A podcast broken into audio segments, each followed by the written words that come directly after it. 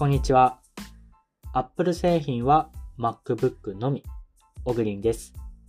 今日ご紹介しますニュースです。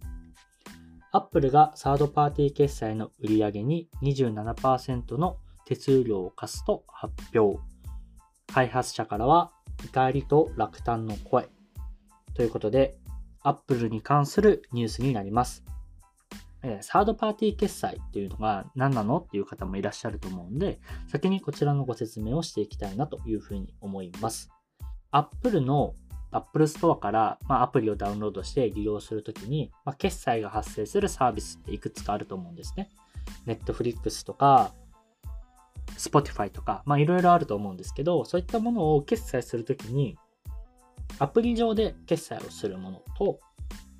アプリから一度ブラウザーに飛んで、ウェブページに飛んで決済するものがあると思います。でこのうちのウェブに飛んでややるもの、まあ、すなわち、まあ、Apple が管理する Apple のアプリ上以外でやるもの。それをサードパーティー決済と言われたりするんですけど、まあ、これまで Apple で決済をすると手数料が30%取られるっていうルールになってたんですね。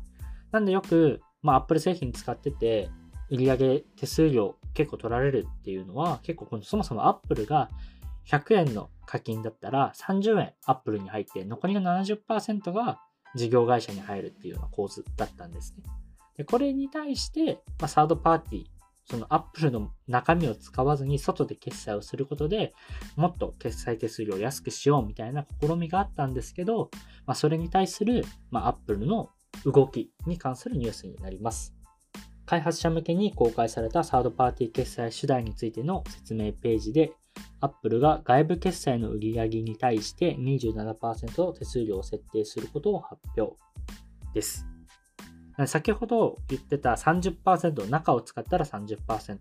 で、一方、外に取ったらっていうのがなかったんですけど、これに対しても27%の手数料を取るよと。まあ、そういった発表になります。で実際これが本当に実現されていくと、まあ、決済システムを各社作るのって、まあ、大変なわけですよね。でそれに対して、まあ、Apple に手数料を30%納めてたわけなんですけど、この外でも27%かかるってなると、まあ、差分3%じゃないですか。その3%のために自前で決済サービス作るかって言われると、おそらく作らない。まあ、現実、もう Apple 内で全て手数料を払って決済をやらざるを得ない。まあ、そういった発表になるのかなというふうに思います。なので、うん、この発表に対してかなり不満が出ているような形になります。もともと Apple はサードパーティーの決済手段をまあ、認めようとしていなくって、これが独占禁止法に違反してるんじゃないかみたいな、ま、騒動も、まあ、たびたび起きてるわけで、こういった背景もあって、まあ、この動きってどうなるんだろうっていうのはずっとあったんですね。で、もしかしたら、その外部サードパーティーの決済っていうのを認められて、手数料についても見直しがあるのかなっていうふうに思ってたら、まあ、こういった形にな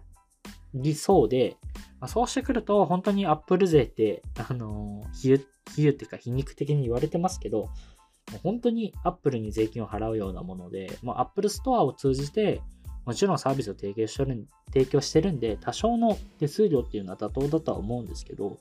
いや、30%って取りすぎでしょみたいな話にもなって、まあ、アプリを通じて何かサービスをやると、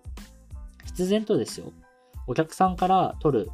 えー、利益は70%、自分たちに入る利益は70%になるんで、しっかり利益を出そうと思ったら、その分、お客さんからそもそもお金を取らないといけなくなる。で取ったお金が、えー、アップルに入ると。事業会社に入らないんで、その事業の改善には使われないと。まあ、そういった循環が生まれてくることに対して、まあ、怒りとかけ、なんか、なんだそれっていうのが出てると思うんですけど、僕自身も本当にそれには賛成っていうか、いや、そうだよねと思ってて、この動きっていったものは再度見直さ、見直されてほしいなと思うニュースになります。今日のニュースちょっと難しかったかなっていう方もいらっしゃると思うんですけど、Apple のこの決済手数料問題はかなり大きなトピックだと思うんで、ぜひウォッチしていただければなというふうに思います。以上です。ではまた明日お会いしましょう。